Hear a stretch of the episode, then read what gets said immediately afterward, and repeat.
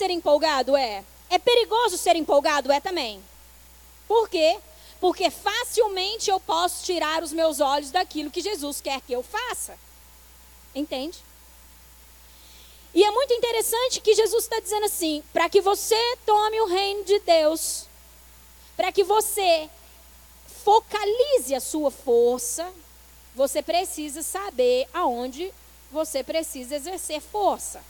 Então você precisa entender sobre propósitos. Então você precisa saber o que é aonde olhar, não é bem isso? Então eu gostaria de falar um pouquinho sobre Neemias. Eu sei que Neemias, na maioria das vezes, quando nós é, falamos de Neemias, falamos da liderança de Neemias. Neemias é, o, é um exemplo de líder na Bíblia. Inclusive há livros seculares que falam sobre a liderança de Neemias. Porque Neemias realmente é um cara que dá para tirar o chapéu para ele, gente. Eu não conheço nenhum líder como Neemias né? Ele ensina bastante nessa área. Mas eu não quero focar a liderança de Neemias, eu quero focar o foco de Neemias. Ó, ficou legal isso aí, né? Focar o foco. É, bem isso. Então, vamos ler lá comigo. Versículo 11. Diz assim: É capítulo 2, versículo 11. Cheguei a Jerusalém e depois de três dias de permanência ali, saí de noite com alguns dos meus amigos eu não havia contado a ninguém o que o meu Deus havia posto em meu coração que eu fizesse por Jerusalém. Não levava nenhum outro animal além daquele que eu estava montado. De noite saí pela porta do vale, na direção da fonte do dragão e na porta do esterco, examinando o muro de Jerusalém que havia sido derrubado e suas portas, que haviam sido destruídas pelo fogo. Fui até a porta da fonte e do tanque do rei mas ali não havia espaço para o meu animal passar. Por isso, subi o vale, ainda de noite, examinando o muro. Finalmente voltei e tornei a entrar, e tornei a entrar pela porta do vale. Os oficiais não sabiam aonde eu tinha ido ou o que eu estava fazendo, pois até então eu não tinha dito nada aos judeus, aos sacerdotes, aos nobres, aos oficiais e aos outros que iriam realizar a obra. Então eu lhes disse: Vejam a situação terrível em que estamos. Jerusalém está em ruínas e suas portas foram destruídas pelo fogo. Venham, vamos reconstruir os muros de Jerusalém para que não fiquemos mais nessa situação humilhante. Também lhes contei como Deus tinha sido bondoso comigo e com o rei, e o que o rei. É, peraí. E o que o rei me tinha dito. Eles responderam: sim, vamos começar a reconstrução. E se encheram de coragem para a realização desse bom projeto. Versículo 19. Quando, porém, Sambalate, o Oronita, Tobias, o oficial amonita, e Gesem, o árabe, souberam disso, zombaram de nós, desprezando, desprezaram-nos e perguntaram: O que vocês estão fazendo? Estão se rebelando contra o rei? E eu lhes respondi: O Deus dos céus fará que sejamos bem-sucedidos. Nós, os seus servos, começaremos a reconstrução.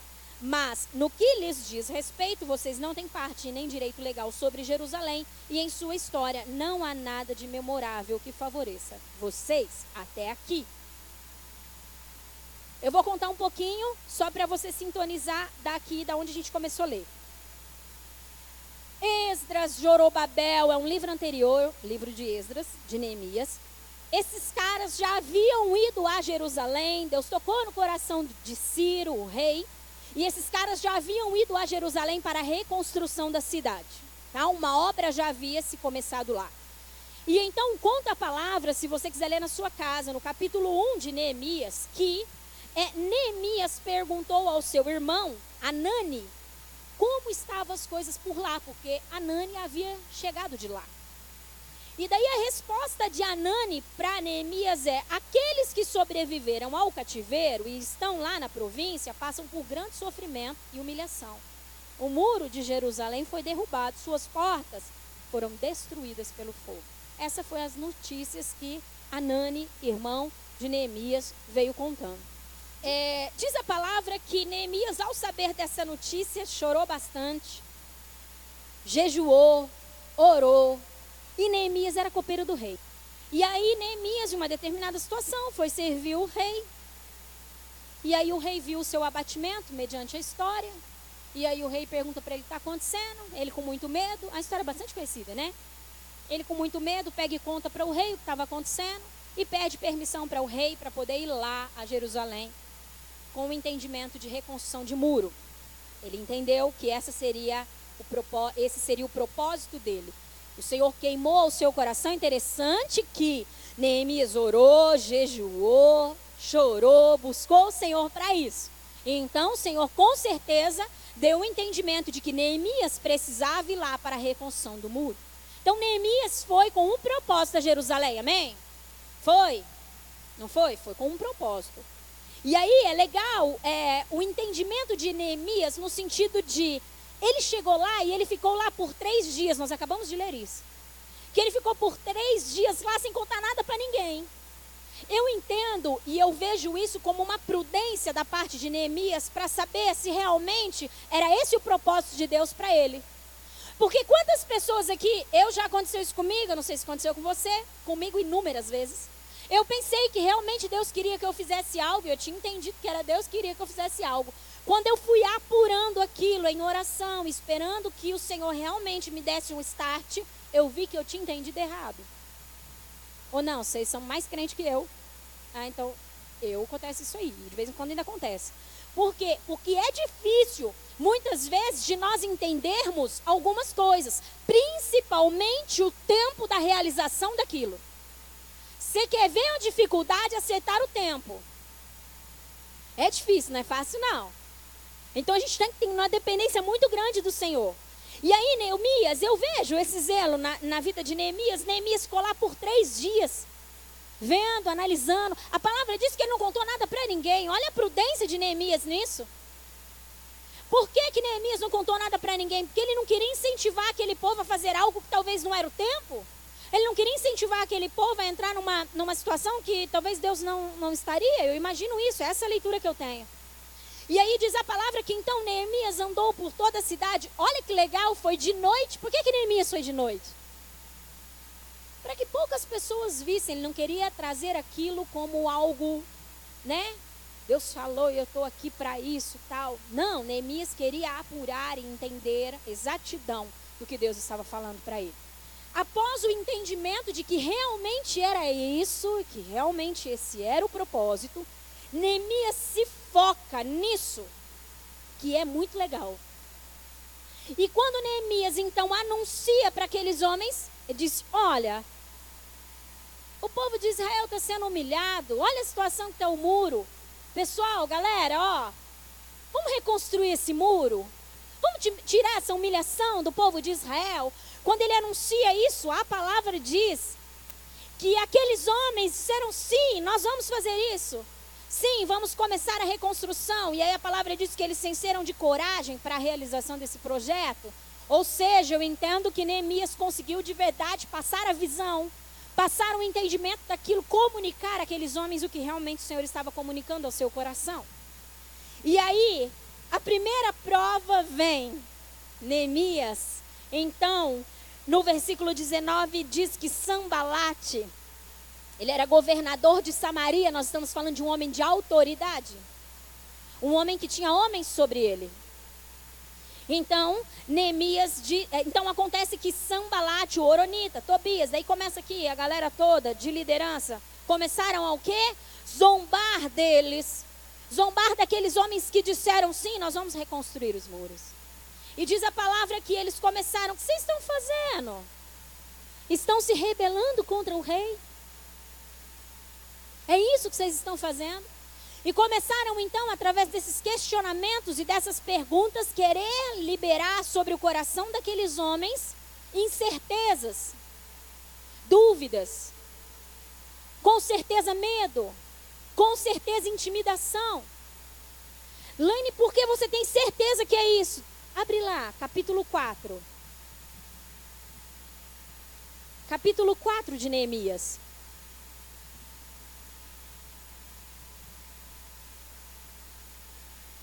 Vou ler. Quando Sambalate, o mesmo esquisito, soube que estávamos reconstruindo o muro, ficou furioso.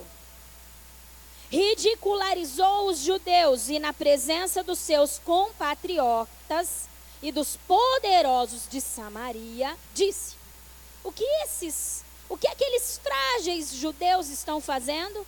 Será que vão restaurar o muro? Irão oferecer sacrifícios? Irão terminar a obra num só dia? Será que vão conseguir ressuscitar pedras de construção daqueles montes de entulho de pedras queimadas? Tobias, o amonita que estava ao seu lado, completou: Pois que construam, basta uma, repo, basta uma raposa sub, que suba lá, basta que uma raposa suba lá para que esse muro de pedras desabe.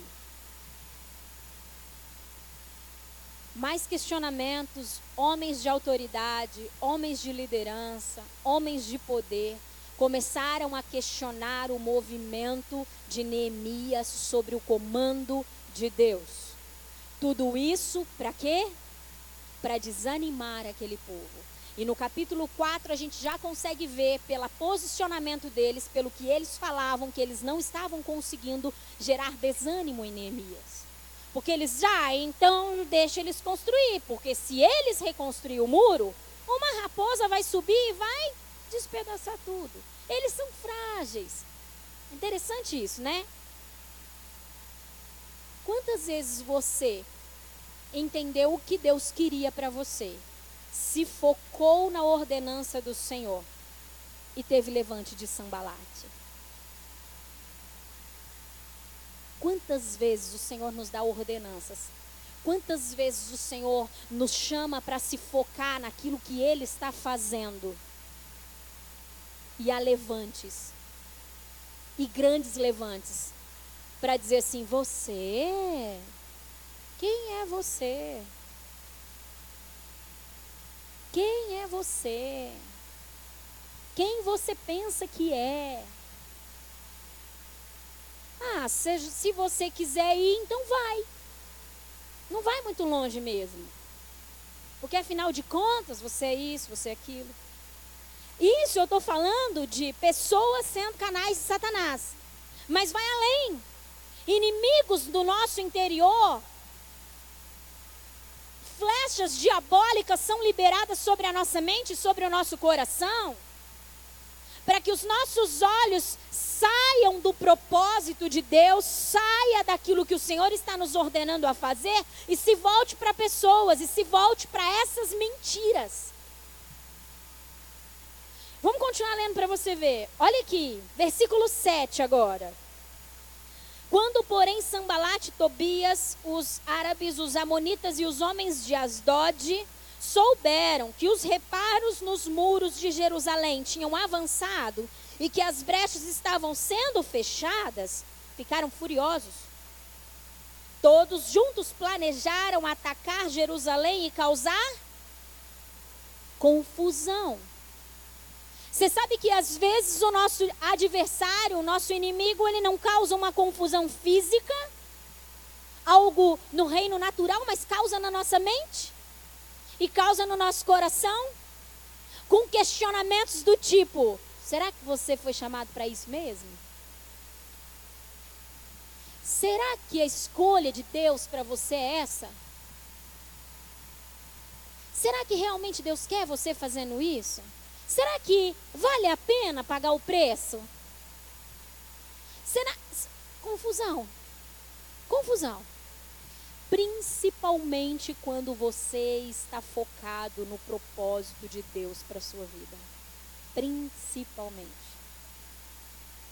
E aí ele continua, dizendo assim: Mas nós mas nós orar, mas nós oramos ao nosso Deus e colocamos guardas de dia e de noite para proteger-nos deles. Enquanto isso, o povo de Judá começou a dizer: os trabalhadores já não têm mais forças e ainda há muito entulho, porque por nós mesmos não conseguiremos reconstruir o muro. E os inimigos diziam: presta atenção numa frase do inimigo. Antes que descubram qualquer coisa ou nos veja, estaremos bem ali no meio deles. vamos matá-los e acabar com o trabalho deles? Quando Neemias viu que aqueles homens estavam querendo gerar confusão e roubar o foco dele como líder e do seu povo, porque entenda algo. Se apenas Neemias permanecesse focado, mas o seu povo, os trabalhadores da reconstrução do muro, perdessem o foco, Neemias conseguiria reconstru reconstruir o muro? Não, não conseguiria. Não conseguiria. E quando Neemias viu que aquele povo estava sendo assediado por mentiras, assediado por coisas que não eram verdadeiras, quando aquele povo estava sendo assediado para gerar desânimo e confusão sobre eles, é muito interessante que Neemias então diz que ele coloca guardas de dia e de noite para protegê-los. Fala a respeito de vigilância. Vigilância pelo foco, vigilância pelo propósito. Eu não sei quantas coisas Deus disse que irá fazer na sua vida nesse ano de 2018. Se a palavra de Deus para você é como foi para mim, eu te dou o reino de Deus, eu imagino que tem um monte de coisa para guardar, né?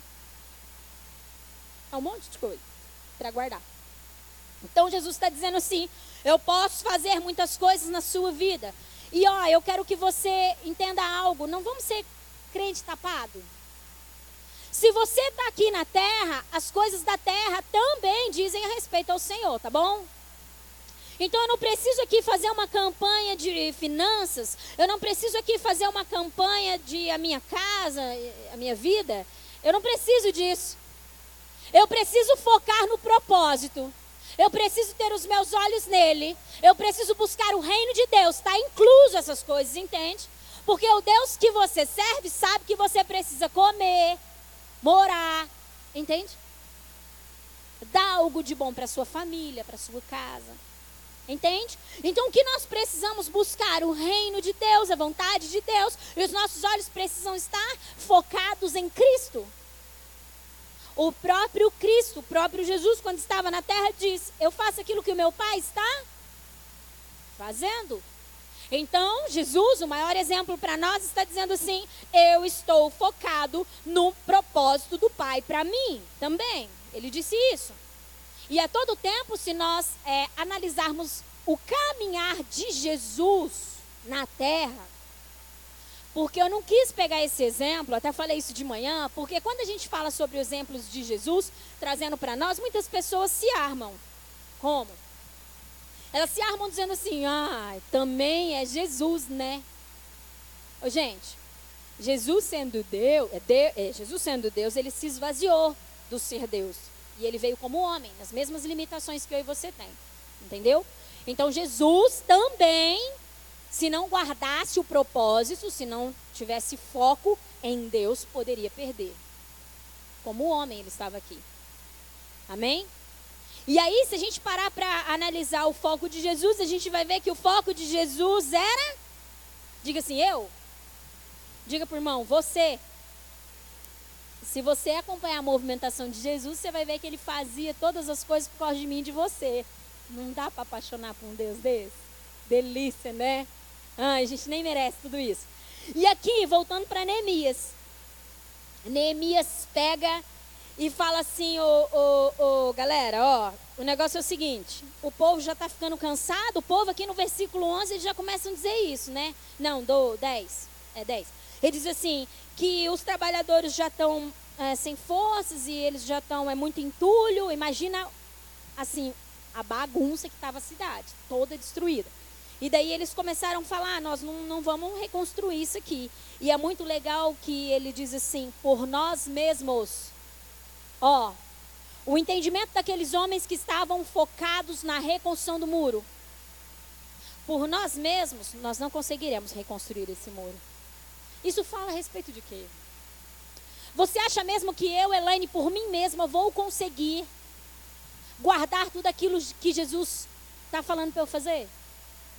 Você acha que você, por você mesmo, vai conseguir permanecer se focado no que Jesus tem para você nesse ano de 2018? Ah, não vai mesmo. Então é bom que agora, já no início do ano, a gente entenda isso e entre na dependência.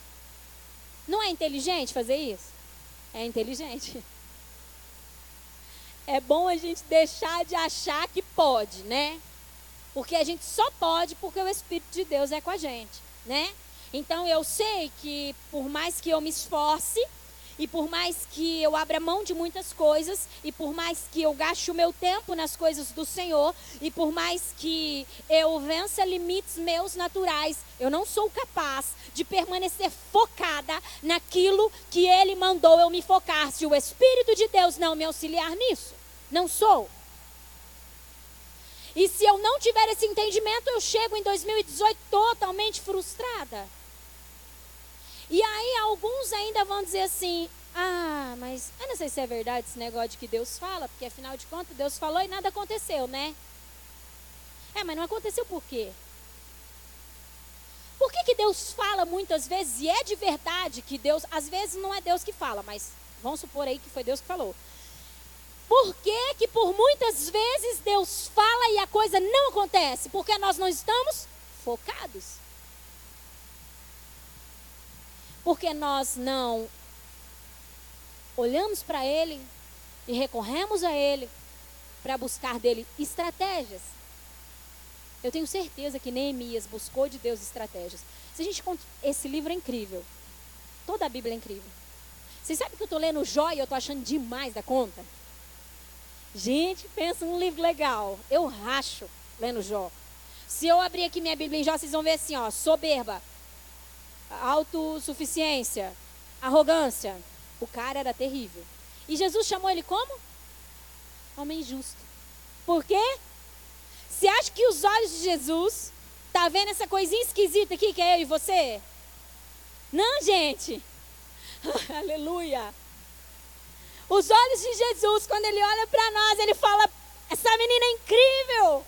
Ela é poderosa. E aí ele começa a ver eu do jeito que ele prometeu e do jeito que ele sonha que eu seja, mesmo que eu não seja, né? E daí depois a gente sabe que um mover muito grande aconteceu na vida de Jó, mas eu não quero falar sobre Jó agora. E aí, é,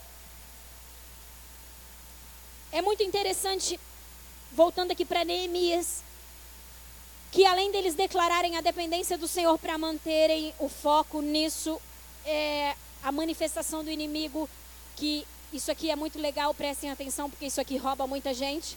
O inimigo disse assim: antes que eles descubram qualquer coisa ou nos vejam, estaremos bem ali no meio deles. Vamos matá-los e acabar com o trabalho deles. Entende? Entende qual é a estratégia do inimigo? Primeiro o inimigo começou a fazer o que com Neemias? Levantar coisas, falar coisas, desanimar, lançar confusão, não é isso que nós acabamos de ler? Quem é você? Não, não, confusão.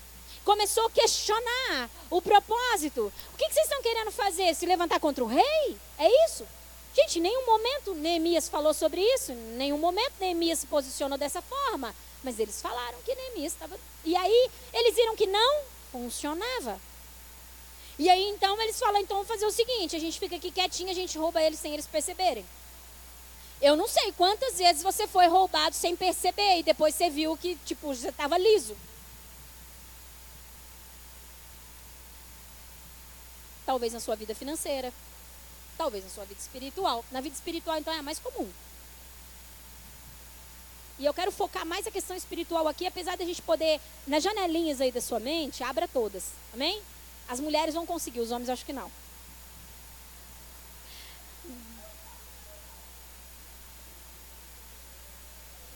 Entendeu?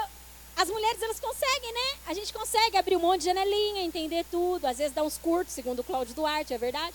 Mas, é, falando sobre foco, entenda tudo. Tua vida profissional, tal. Mas eu quero focar mais sobre a parte espiritual aqui. Mas isso serve para toda a sua vida.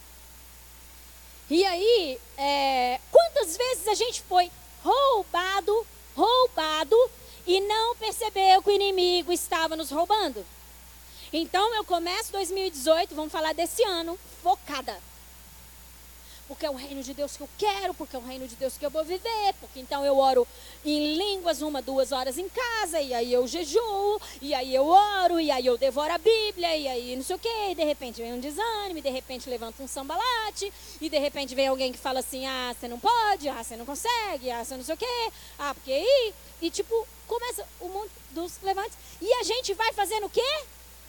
Olha para um, olha para o outro, olha para uma situação, olha para outra situação, e aí, sem que a gente mesmo perceba, acabou 2018, eu não consegui aquilo que Jesus tinha para mim. Mas Jesus quer que você consiga, amém? Por isso ele está falando sobre isso. Por isso Jesus está ensinando a gente. Quase encerrando o capítulo 6, abre aí.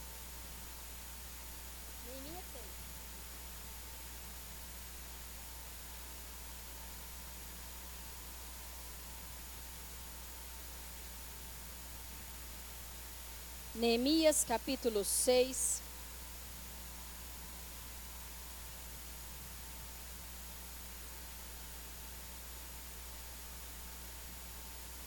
Diz assim, ó. Eu quero que você leia a partir do versículo 2. Amém? Neemias 6, 2. Diz assim: Sambalate, olha o esquisito aqui outra vez. Os mesmos. Sambalate e Gessem mandaram-me a seguinte mensagem Venha, vamos nos encontrar num dos povoados da planície de Oto.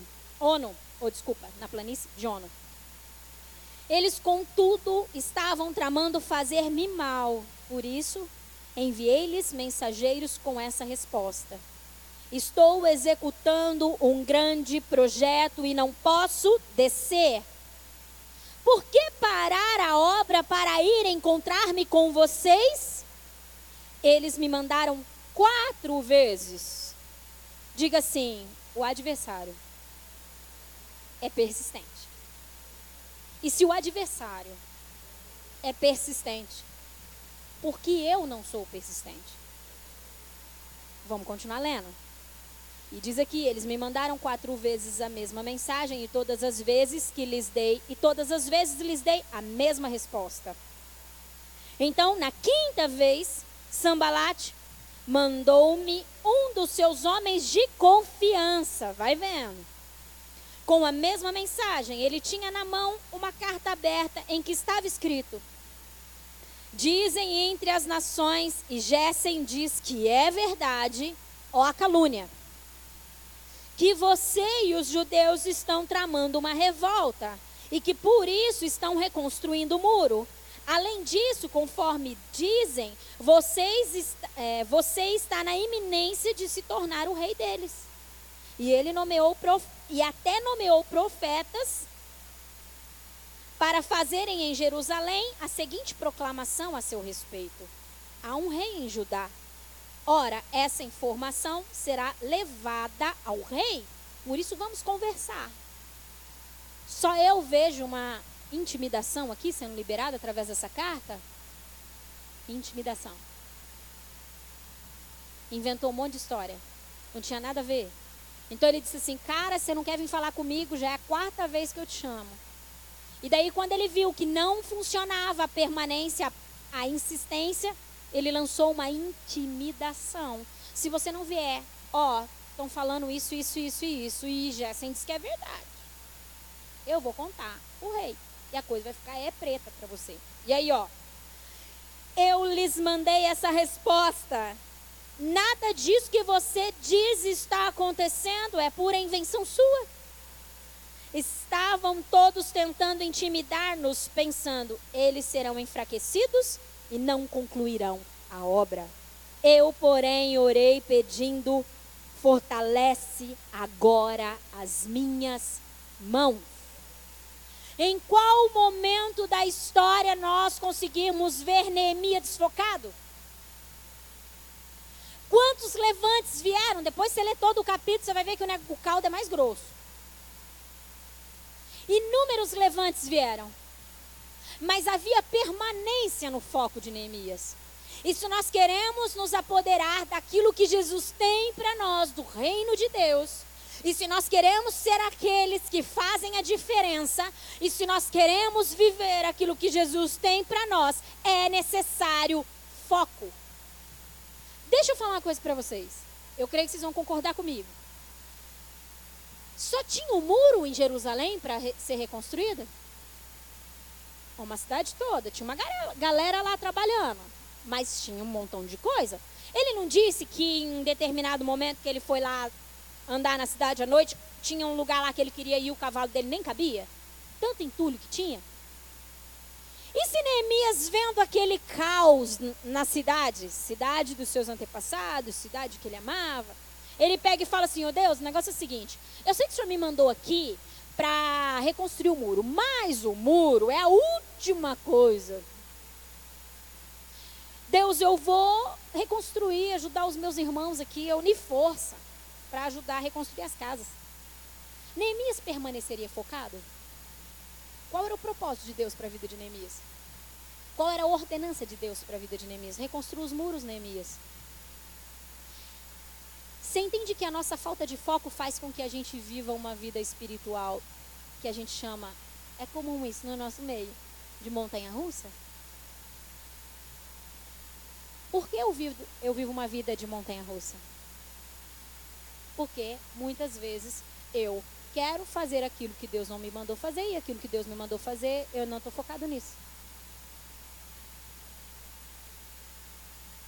Você sabe que uma pessoa falou algo muito interessante para mim e ela nem é de Jesus. E nós estamos, nem é de Jesus assim, ela é de Jesus. Todo mundo é de Jesus, foi Deus que criou. Certo? Você acha que Satanás faz gente? Nunca, não faz ninguém. Não faz nada. Ele não cria nada, imagina que ele criaria pessoas. Então ela é de Jesus, ela só não sabe disso ainda. Né? É assim que funciona. E ela disse assim, a gente conversando, e eu falando sobre a área da psicologia que eu gosto muito, e eu falando para ela sobre eu ter me encontrado no hebraico, porque eu tinha uma resistência muito grande sobre fazer outras línguas. Eu falava, não sei nem português direito, gente, presta atenção. Mas aí eu entrei no hebraico e eu amei o hebraico, amo de paixão, é a minha língua. Falei, é a minha língua que eu estava escondida. E aí a gente conversando sobre isso, ela disse assim: sabe o que é legal? Todos nós temos capacidades incríveis e há um potencial muito grande sobre nós. Nós só precisamos descobrir a, o, o, o, real lugar nosso. Diz, Toma essa aí, Elaine. É isso. A partir do momento que você se focou em Jesus, que você se focar no reino de Deus, as coisas vão ficando claras. E daí Deus vai começar a mostrar para você os propósitos dele para você. E aí o que você precisa fazer para avançar dentro desses propósitos? Permanecer focado. Você sabe que é legal algo que eu estava ali, eu nem usei esse versículo de manhã, né, nem tinha passado, e aí Jesus ministrou ele no meu coração. Está lá em Jeremias, dá uma olhadinha lá. Jeremias, capítulo 12.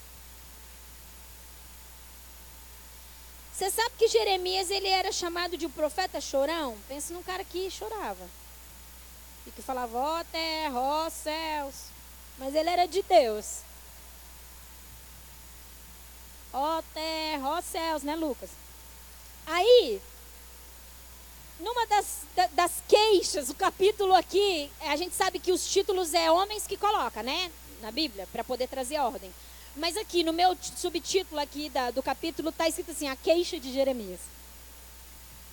Eu até coloquei aqui na Bíblia assim, uau! Olha a resposta de Deus sobre uma queixa de Jeremias. Talvez seja essa a resposta que você está precisando para sua vida hoje, tá bom? Por isso que eu vou ler. Diz assim, ó.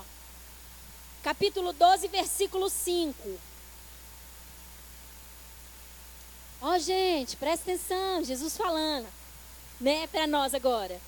Posso entender dessa forma. Eu gosto de me interagir com a Bíblia, porque é legal, né? Aí fica mais legal, não fica? E é mais fácil de gravar também. Aí diz assim, ó, Jeremias capítulo 12, versículo 5. Se vocês cor... é, oh, se você correu com homens, Jeremias, seu chorão, e eles o cansaram, como poderia competir com cavalos? Se você tropeça em terreno seguro, o que fará nos matagais junto ao Jordão? Se qualquer levante do maligno faz você perder o seu foco, como, como a gente pode continuar pedindo por mais de Deus? Que mais? Que mais de Deus? Se eu não sei se eu não sei lidar com o pouco que ele tem me dado? Aí assim, gente, a gente que quer viver muito em Deus, a gente quer viver muito com Deus, mas qualquer bobeirinha para a gente e faz a gente desanimar. Nunca mais vou naquela igreja, nunca mais vou nesse culto. Aquele monte de lorota, né? Tem um monte de lorota de quem está totalmente desfocado. Porque se o meu foco está em Jesus, pessoas vão me desanimar. Foi essa a resposta de Deus para Jeremias. Cara, você está reclamando do quê? Você corre com um homem, você está cansado de para correr com cavalos. Ou seja, cara, se agora que você está correndo com gente igual você, a hora que eu te pôr num outro nível que você vai ter que correr com cavalos, a força de um cavalo é maior que de um homem, amém? Todo mundo entende assim, né? Pois é. Aí você não vai dar conta. Se o terreno que você está é um terreno seguro, você está reclamando, era que eu colocar você num lugar pedregoso, num lugar de dificuldade. Você também não vai dar conta. Então para de pedir mais de Deus. Entende? Deixa eu falar aqui para vocês algo só para vocês entenderem, ó. Nós estamos falando de Neemias que o cara manteve o foco e reconstruiu o muro. Sabe em quantos dias? 52 dias. Né?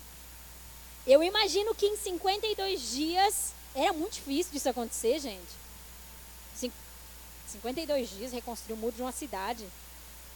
Na, na minha pouca falta de experiência, ou nenhuma experiência na área civil, eu imagino que seria difícil, né? Daí, às, às, vezes, o cara vai fazer um cômodo a mais de uma varanda, ele fica cinco meses na sua casa, né? Então, imagina, 52 dias também, não sei quantos dias dá, quase dois meses, menos de dois meses. E aí, é, diz que em 52 dias eles conseguiram, então, reconstruir o muro, mas porque Neemias manteve-se focado. E você sabe que eu consigo ver aqui mais um cara que foi incrível. A gente não vai abrir Bíblia, não. Eu quero que depois você olhe lá. Mas é um cara bastante conhecido. Davi. Davi é um exemplo de um cara focado. Gente, Davi só foi lá levar alimento para os irmãos na guerra, certo? Era esse o propósito de Davi sobre a ordem do seu pai, né? Quando Davi chegou lá, ele viu aquela situação, assim como Neemias chegou lá e viu e realmente concluiu que era aquilo que ele precisava fazer.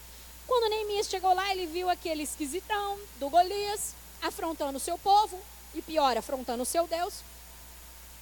E com certeza Deus, porque aquela coragem só podia vir de Deus, apesar de que Davi era o cara para coragem, né? Ele pega e diz: Deixa comigo, Gente, todo mundo falou: vai lá, Davi, você vai conseguir, cara. Foi assim? Davi, fica tranquilo, cara. Você é forte, você é grande. Você vai conseguir. Você é guerreiro, Davi. Você sabe manusear bem as armas. Foi isso que falaram para Davi? Não. Cara, você é louco. Cara, guerreiro é os teus irmãos. Você só sabe levar, você, você é o, o, o, o boy da comida, Davi. O boy da comida, é você. Você não, você não vai dar conta disso, Davi. Você vai morrer, você é louco. E Davi fez o quê? Manteve-se focado sobre a ordem de Deus, porque os seus olhos estavam em Deus. Os seus olhos estavam no propósito que Deus havia revelado a ele. E ele foi, e a gente já sabe a história. Derrubou o Golias. E daí depois, é interessante que quando a gente se mantém focado em Deus, Deus vai conduzindo a gente num lugar, né? E deu uma liderança para Davi. Muito interessante. Você sabe que teve alguns outros homens que perderam o seu foco. Depois, se você quiser estudar um pouquinho sobre isso, eu acho que isso é muito importante para a sua vida. Eu estou estudando sobre isso, porque eu entendo que isso aí pode salvar o que Jesus tem para mim. Esaú. Esaú foi um cara desfocado. O cara tinha uma miopia do nível hard. Eu devia ter 8 graus, 10 graus, sei lá quantos graus de miopia, porque eu já tenho 3, eu já não enxergo nada. Entendeu? Esaú fez o quê? Ah, vou trocar meu prato de. Eu vou trocar minha primogenitura, primogenitura, não é? E aí aquela fome fala a respeito de coisas o quê? Terrenas e passageiras. Porque eu não sei, talvez na minha vida aconteça com uma velocidade maior. Mas quando eu como rapidinho, eu já estou com fome de novo. Você também é assim? É. A gente come, daí a gente tem que ficar comendo, né? Porque dá fome. Então, é algo tipo passageiro. E o cara trocou uma herança, o direito de dupla herança, o direito de primogenitura por causa de um prato. Jonas. O cara também. Esquisito, hein? Jonas recebeu uma ordem da parte do Senhor. Jonas, vai a Nínive, meu filho. Sabe o que você vai fazer lá? Anunciar arrependimento para aquele povo. Estou querendo salvar aquele povo, Jonas. Eu? Eu? Diz a palavra que ele foi a Tarsis. Mas aí a gente conta com a misericórdia com a intervenção do Senhor. Como eu orei no início, o que, que Jonas fez? Ele abriu um atalho no caminho, né? Gente, a gente é bom nisso, viu? Eu sou boa nisso. Abrir atalhos e perder o foco é facinho. Temos resistência de permanecermos focados, porque quando nós estamos focados, Deus começa a pedir coisas que a gente não quer dar por causa do nosso orgulho e por causa da nossa soberba. Porque a gente tem uma um trem que chama santidade religiosa dos infernos. Você sabe que hoje de manhã eu lembrei do Judá Bertelli. Todo mundo lembra de Judá Bertelli aqui, né? Acho que para sempre, né? Vocês vão lembrar. O Judá Bertelli, ele, ele é legal, eu acho demais. O Rô tá lá, gente. Ai, que coisa. O Rô tá lá numa conferência, tá ele, o Luiz então a galera lá, tá bem legal, bem legal. E hoje ele foi no bosque. Que tristeza, ele foi no bosque. Feliz por ele, triste por mim, né? Mas aí, volta aqui. E hoje de manhã eu lembrei do Judá, sabe por quê? A minha lente, eu sabia, minha lente de contato, eu sabia que ela já estava vencendo o seu prazo. Porque eu uso lente de contato, como eu disse agora há pouco, eu ainda sofro de miopia. E, e eu sabia que estava vencendo a minha lente de contato, e daí o que, que eu fiz? Eu peguei e falei, nossa, já vou trocar minha lente, né? Porque tava, tava legal, mas eu falei, já vou trocar minha lente porque não é legal ficar muito tempo com a lente, né? E daí ontem à noite eu peguei os dois parzinhos novos da lente, né? E coloquei em cima da pia para hoje de manhã pôr. Gente do céu, Deus fala o tempo todo. E aí eu viria hoje de manhã aqui, poderosa, falar sobre foco. Quando eu coloquei a lente de contato nos meus olhos, fogo do céu desceu. Ou do inferno, não sei. Só sei que desceu fogo nos meus olhos. Queimava os meus olhos, que era meus olhos ficaram vermelhos e eu não conseguia. Eu falava, Jesus, tem misericórdia. Comecei a orar em línguas.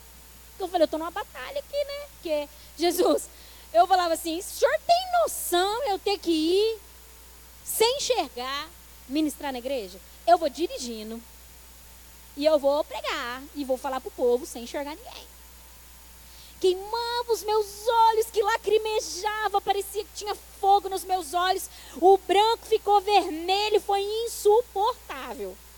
E eu comecei a orar e eu falava, eu, eu tirava e lavava, e tirava e lavava. E falei, Deus, isso não é comum. Para quem usa lente, sabe que quando coloca a lente nova já, na primeira, primeira vez que você usa, o conforto é bem legal. Traz um conforto bem gostoso, porque aquela lente é bem novinha, tá limpinha e está bem hidratado, então traz um conforto legal. Isso não é comum acontecer. E aí o Senhor começou a ministrar o meu coração. Eu falei, Senhor, não pede oportunidade. O Senhor mandou fogo queimar meus olhos só para me contar isso. Podia ter contado sem queimar meus olhos. Falei. Falei, Jesus, eu estou pronto para te ouvir, estou pronto para aprender com o Senhor, não precisa queimar meus olhos. Mas eu acho que ele queria marcar a minha vida. E daí, assim, foi marcado, porque eu nunca mais vou esquecer o tanto que ardeu hoje. Nunca mais. Não é verdade que às vezes algumas cicatrizes que a gente tem assim, você esquece? Eu tenho uma cicatriz no meu joelho aqui e é grande.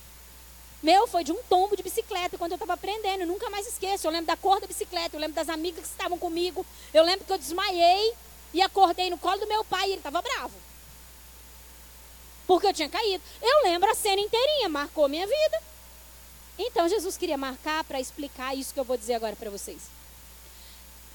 Vocês concordam comigo que a miopia é uma enfermidade nos olhos que tira o foco. Então, assim, eu, se eu não tivesse de lente, eu enxergar vocês tudo amassadinho, assim. Os olhinhos, o narizinho, a gente não enxerga. Mistura. Entendeu? Então, você fica o quê? Desfocada. E daí, quando você coloca a lente, é um ajuste na sua visão e você se foca. Então, eu consigo ver com detalhes as coisas, né? Mais ou menos. Não, consigo sim. Consigo ver com os detalhes as coisas. E aí, é, Jesus disse assim para mim, filha, todas as vezes que você está em busca de um ajuste de visão, dói um pouquinho. Deus por que Deus? Eu achei que, tipo, essa parte do ensinamento seria tranquila. Se focar em Jesus, ele disse, sabe por que que dói? Porque o homem é tendencioso a se focar. Isso não é eu e você, todos nós, ser humano é tendencioso a se focar naquilo que dá prazer, naquilo que traz conforto. Eu sou assim. Confesso meu pecado. Eu tenho mais facilidade e eu acho mais gostoso se focar naquilo que me traz prazer, naquilo que me traz conforto. E aí, quando eu digo, não, Deus, eu quero enxergar do jeito que o Senhor está enxergando, eu quero que os meus olhos se foquem naquilo que o Senhor está fazendo, muitas vezes vai confrontar o meu ângulo de visão e vai doer. E daí a gente não está disposto a viver isso. Então a gente abre válvulas de escape. A gente abre caminhos alternativos para não focar nele e viver. Até porque às vezes o propósito de Deus para a sua vida não é algo que você quer fazer. Pastora, mas é possível isso? É. É possível. Deus te chama até. A, ele contagia o seu coração depois com isso. Ele vai contagiar o seu coração por isso. Mas às vezes os seus olhos está tão, estão tão desfocados do que Deus quer que você viva, que você não vê prazer naquilo que Ele quer que você viva. Entende? Consegue? Todos estão entendendo isso?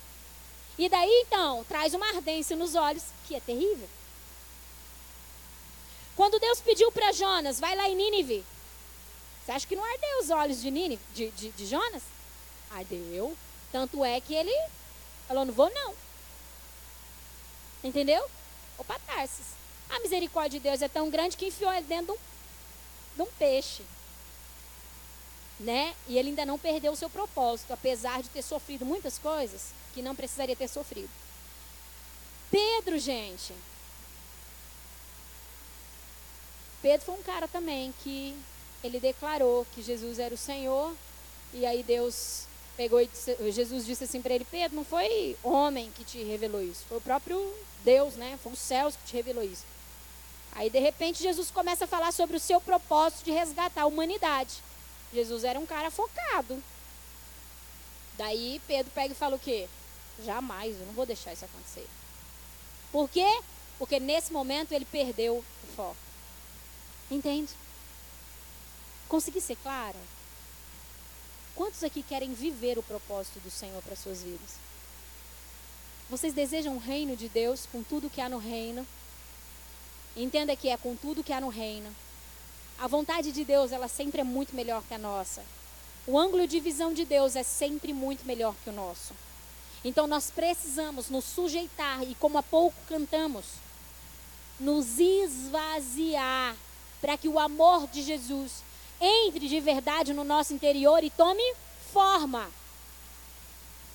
O amor de Jesus precisa tomar forma no seu interior, porque se o amor de Jesus tomar forma no seu interior, os seus olhos serão bons.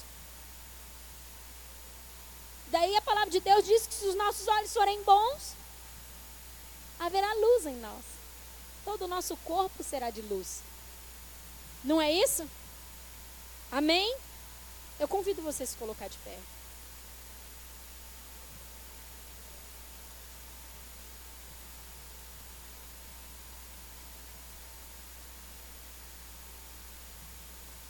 Eu não sei se você é a pessoa mais focada aqui dentro.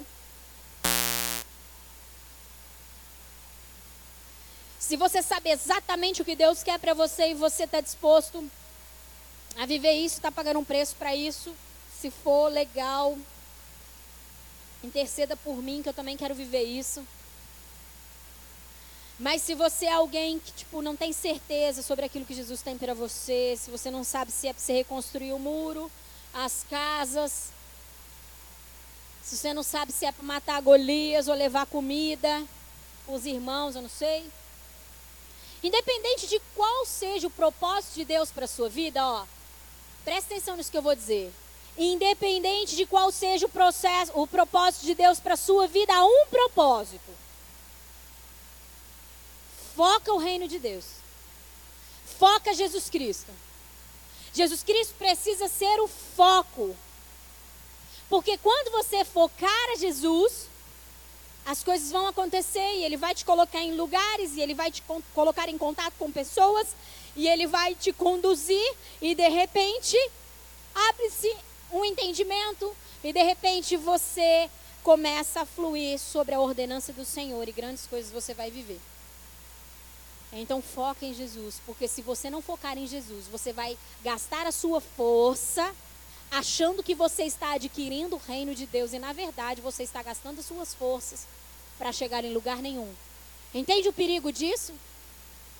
Se o reino de Deus é tomado por força e os que usam de força se apoderam dele, eles precisam estar focados. Os que usam de força precisam estar focados para não gastar a sua força naquilo que não tem nada a ver com o propósito de Deus para a sua vida. Eu quero nesse momento convidar você. Pastora, mas eu vou ir na frente, precisa disso mesmo? Cara, você é livre para ficar onde você quiser. De verdade. E se você acha que vir aqui na frente fala de uma religiosidade, fica aí. Eu vou falar o entendimento que eu tenho, tá? Quando eu atendo a uma chamada assim, eu estou dizendo para o reino dos céus assim, ó, eu entendi o seu recado. E eu quero viver isso. Laine, mas precisa disso? Eu entendo que a sua movimentação natural diz a respeito de uma movimentação espiritual. Eu que acredito muito na fluência profética. Tá? Se você acha que aí no seu lugar o céu está entendendo, amém. Então eu quero convidar você que entende que precisa se manter focado, que entende que precisa de um ajuste no foco da sua visão, para que você venha até aqui na frente. Vamos orar ao Senhor.